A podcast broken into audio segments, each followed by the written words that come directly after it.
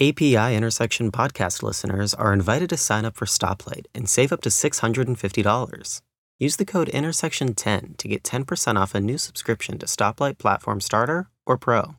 Take a look at this episode's description for more details.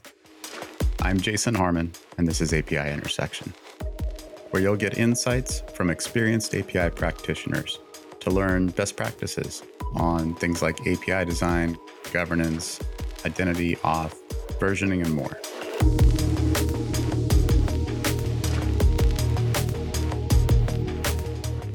Welcome back to API Intersection. Uh, I promised I'm trying not to say that we're doing a, something a little different because I somehow always start off with that, but we somehow always do. Uh, so today I'm just going to say that we have a new and interesting topic to talk about that I'm super excited to get into because it's just the thing that is really important that there there's hardly anything for, and that's kind of API metrics.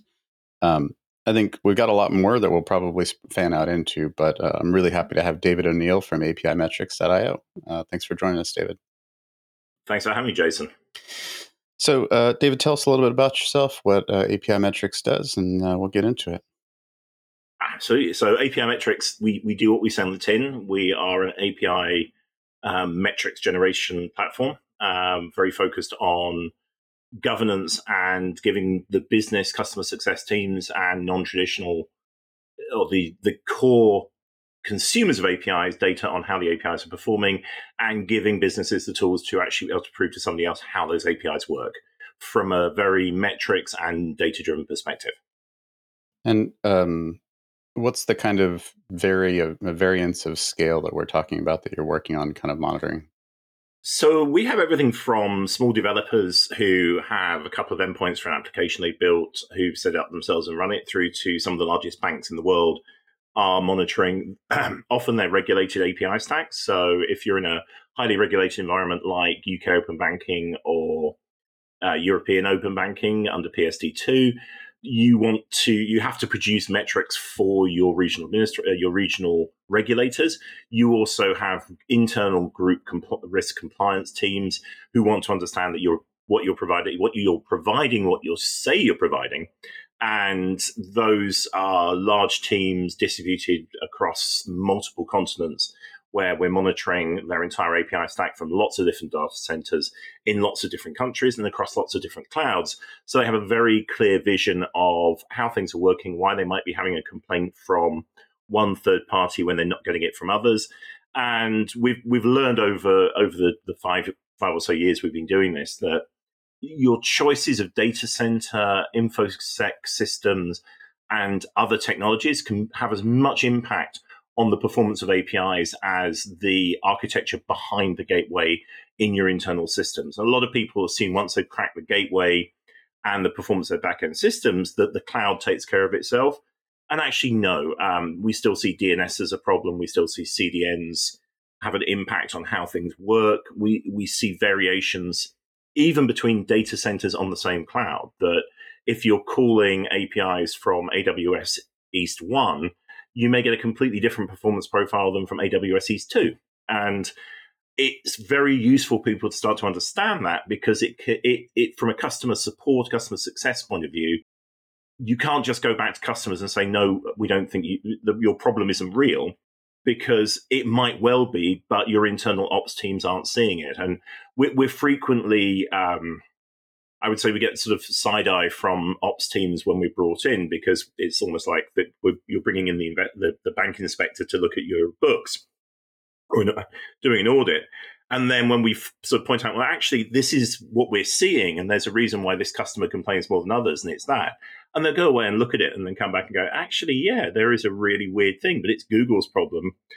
They'll get on in contact with Google. Google will go and look at the data center and go, oh, yeah, there's a, yeah, for some reason, there's a a connectivity thing we we just weren't aware of, and that suddenly saves half a millis, uh, half a second. Uh, literally, we had one customer who saved a second and a quarter per transaction from a particular data center to a particular endpoint.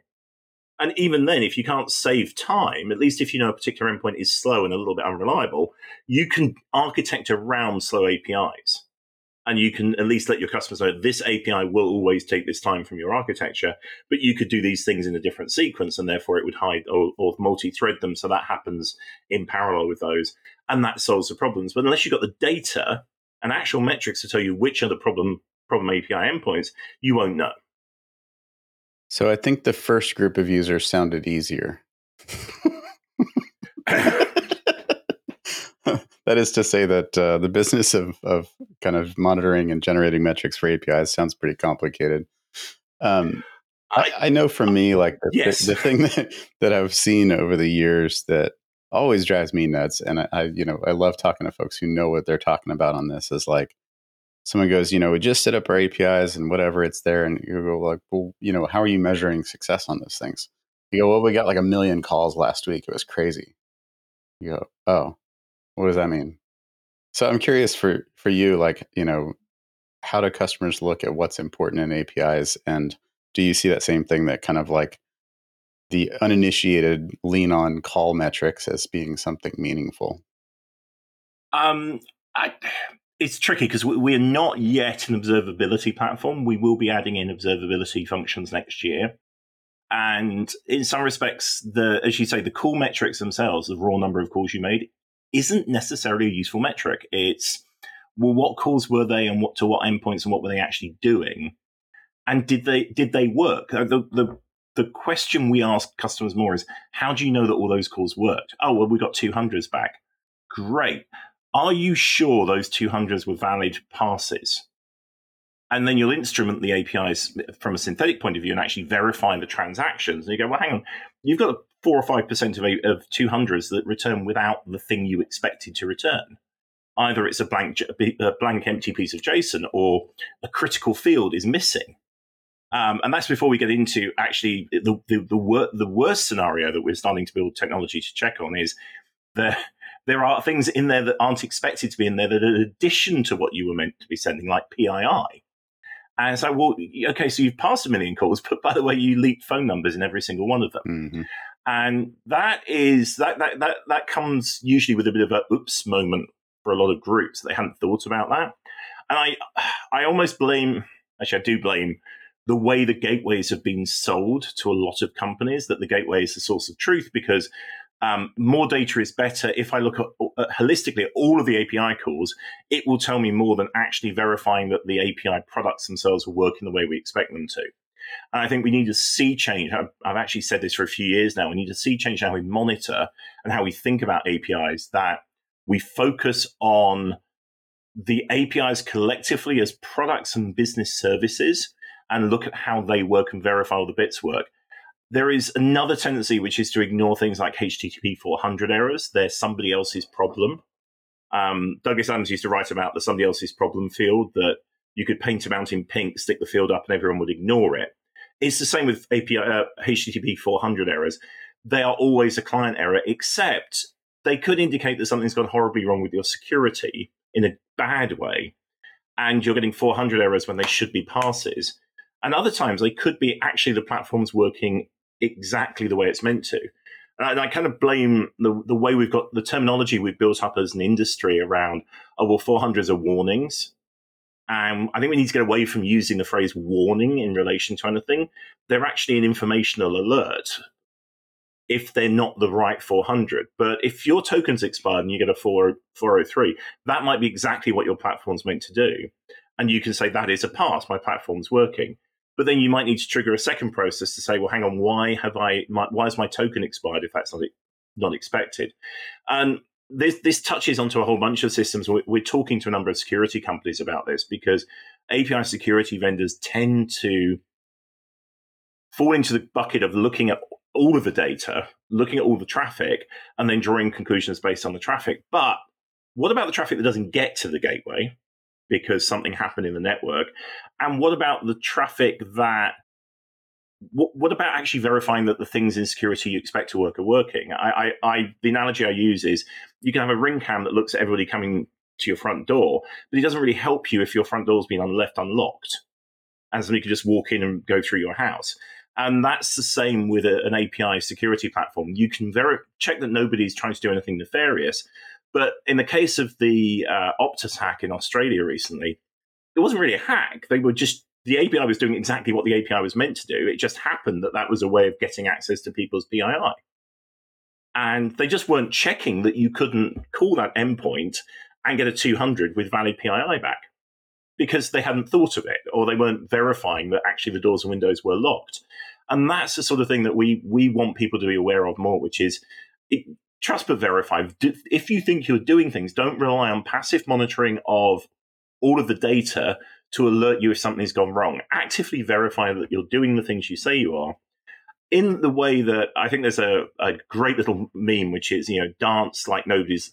It was a doctor shared it with me. It was dance like um, nobody's watching, but chart like you're going to have to write is say it in court.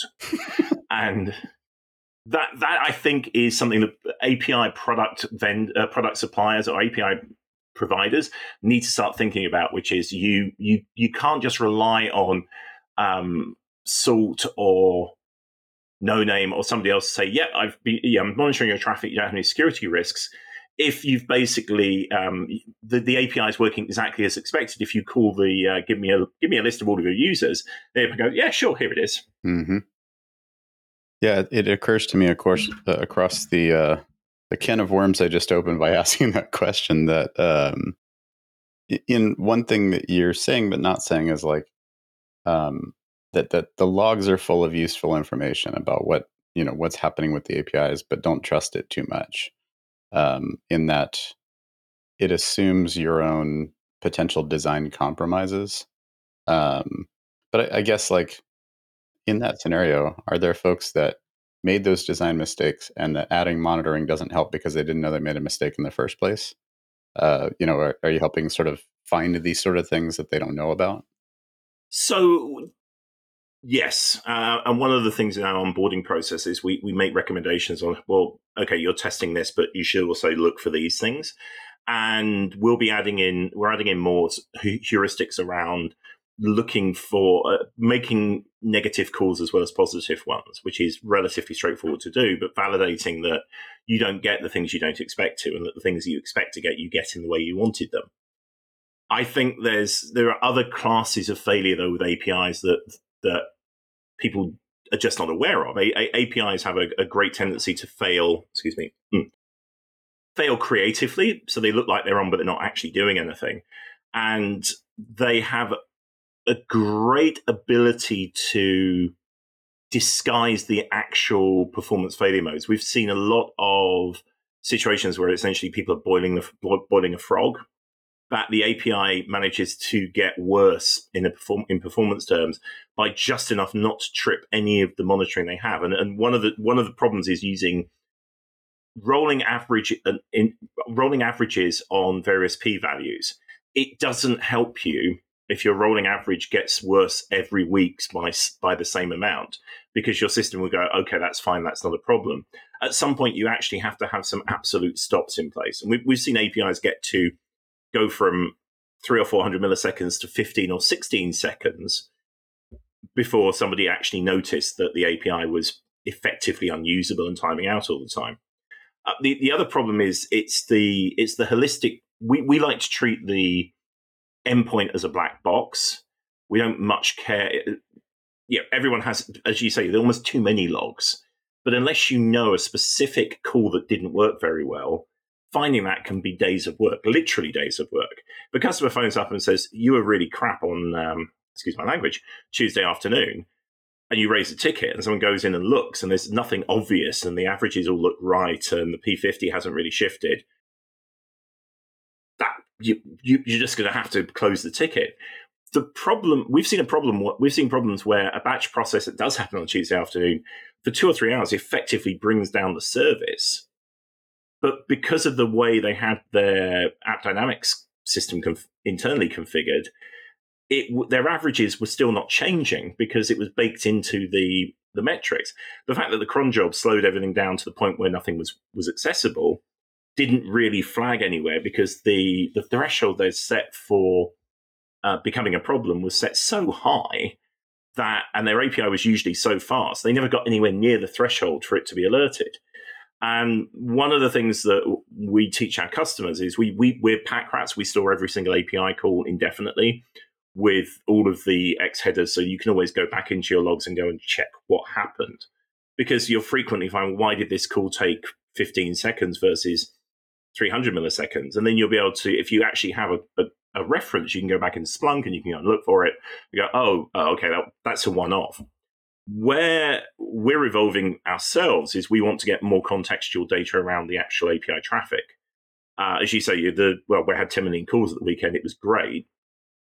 Um, if some of those were slow uh, from particular regions, we we want to be able to know that five of those are affected by poor performance versus fifty thousand.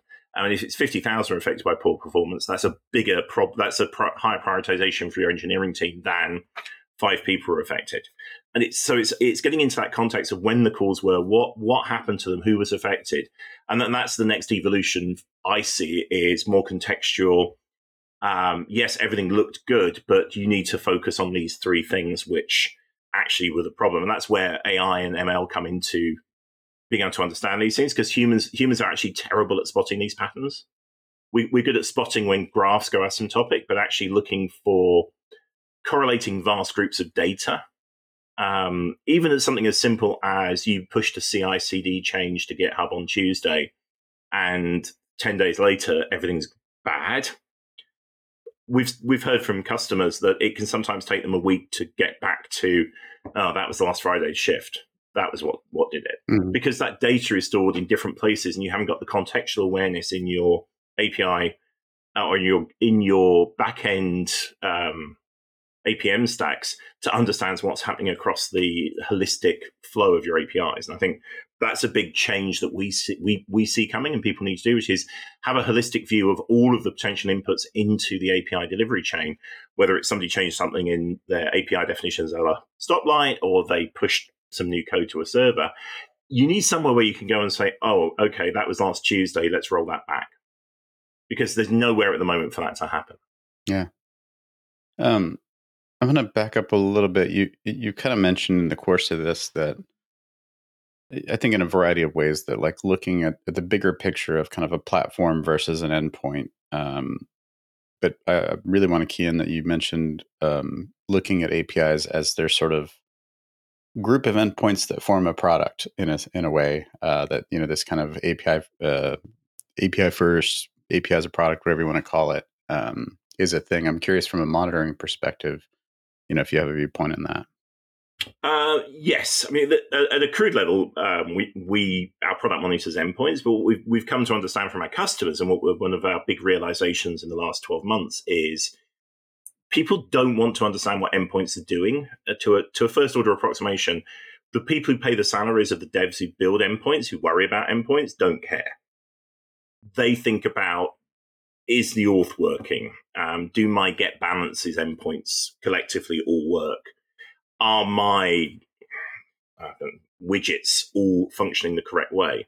And in some respects, uh, we've spoken to quite senior managers in large organizations that they, they almost want dashboards that are like the good place, everything is fine screen uh, that they can flip between for different clusters of different endpoints doing the same things, but possibly in different ways. Because all they're worried about is are all of the services that we supply working the way we expect them to as groups of groups of endpoints as a service or a product rather than yeah great the the, the get balance is, this particular get balance endpoint is working but there's six over here that are, are currently underperforming. If they're underperforming then everything's underperforming. I don't care that these ones are, are working fine. And the, the, the, the kind of classic view of ops is if you look at the lowest common denominator you end up missing um, missing the picture and I think it's it, it what is needed is this API as a product ability to take what you're monitoring and the, the, way we're approaching it is you'll be able to tag endpoints into products and then there'll be different ways of reporting the endpoint avail- endpoint uh, availability versus product availability. And then the third group of that is if somebody comes to you and says you have a regulatory mandate to update the data presented by this API every day. Can you prove it to me? Yep and that's that sounds like a really easy thing to do. And actually, when you start to drill into it, you go, well, actually, how do I do that? And that's that becomes the the challenge that that we're looking at, which is how not how do you just not prove to your own satisfaction that everything is work the products you supply work the way you expect them to, but how do you ensure all the bits come together to work well? And I think the, the other thing um, I, am going to steal this from John Musser um, because I love the phrase so much, eh, which is the API. How does the API supply chain work? And the concept of the API, APIs as a supply chain is something I think com- people and companies are really just starting to come to terms with. Your endpoint is just part of a vast network of things that you may have very little control over. It will be your CDN. It will be the cloud service that your customer is calling from. It will be your gateway. It will be whatever stack you're running your your infrastructure on. And then there will be other components and other technologies that sit in there. Some will be in the critical path, some will not. And it's understanding that in the same way that where do my eggs come from in the supermarket? How do I get the, what services are I dependent on for this to work? And we saw this la- this this time last year. In fact, we're almost 12 months away from the great AWS Lambda meltdown. And suddenly a bunch of people found they were completely exposed to AWS Lambdas and had no idea whether it was whether it was them or an AWS Lambda, and literally tens of millions of dollars were lost by companies digging around desperately for half an hour to 45 minutes trying to find that out. One of the stats that we've found, and we're, we're planning on launching some services uh, hopefully before Christmas to help with this, is it takes about 35 to 40 minutes before companies change the status on their status page to problem. And historically, you'll see DevOps by Twitter, where everybody goes on Twitter and say, hey, what's happening with dot, dot, dot.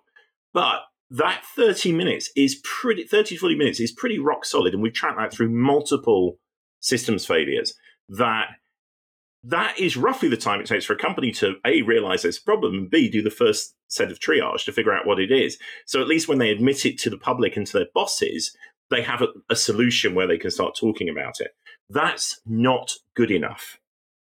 That's half an hour of a fire. If you're looking at a large company, they could have had 50 engineers drop everything and start looking at what the hell's going wrong with their system. And 50 engineers times half an hour with all of the opportunity costs of everything they've dropped that they're not going to get back to that day because they're going to be sitting around muttering under their breath about it for the rest of the day. You've probably lost a day across 50 person days, sorry, 50 person days across your organization just because something that you have no control over went down.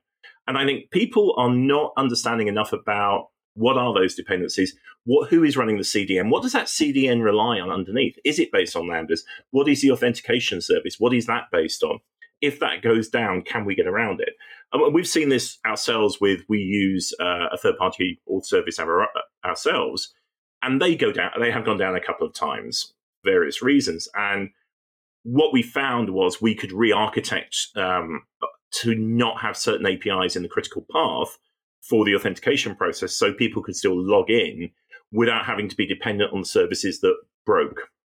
And that's the kind of thing people need to come to terms with: is are you securing your your infrastructure against failures that you can be protected against, and your brand against failures of things that are outside of your brand's control? And I'd say a third of our customers come from customer success groups who are more worried about the brand protection aspects. If it's not them, they need to be ahead of that. If some, your system goes down because the service you use to do X isn't working, you need to be able to say that to customers I'm sorry, X has gone down, and this is what the issue is. And we're increasingly seeing customers wanting to have real time dashboards of the status of their dependencies as part of this and the real time dashboards for their API endpoints. Um, my last point point on this because um, I think it's it's something I'd like every senior engineering manager in the world to learn. If you were sold status page as a product that will tell you the status of the services you rely on, you need to understand that it's the it's a product that tells you what the service wants you to know not what the service is doing. It is not a real time monitoring tool. It is a product that displays information that you put into it. And it's actually Atlassian themselves recommend you do not use it as a real time monitoring tool because it's not designed to be used that way. Mm-hmm. And I think it has been missold by ops teams to their management as a as a way of saying, "Oh, boss, if we get this, everything is fine." And that's something we need to, people need to be very careful of because you could be left literally hanging, wondering why, well, everything's green. Why have we got problems? Because that, that 30 minute lag I talked about, 30 to 40 minute lag, that is, that's not going away. You're not going to see the real time. And we need to get away from this reliant, reliance on people marking their own homework when it comes to availability and services, because there is a natural tendency to cheat. Um, maybe, maybe cheat's the wrong word; it's too strong. But there's a natural tendency to know that you can fix something before you admit that you've got a problem. Yeah.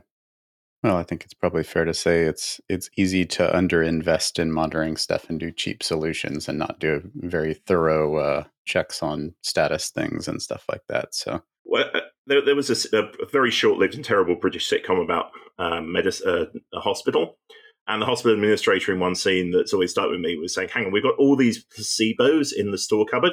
They're really cheap. Can't we use them instead of the other drugs?"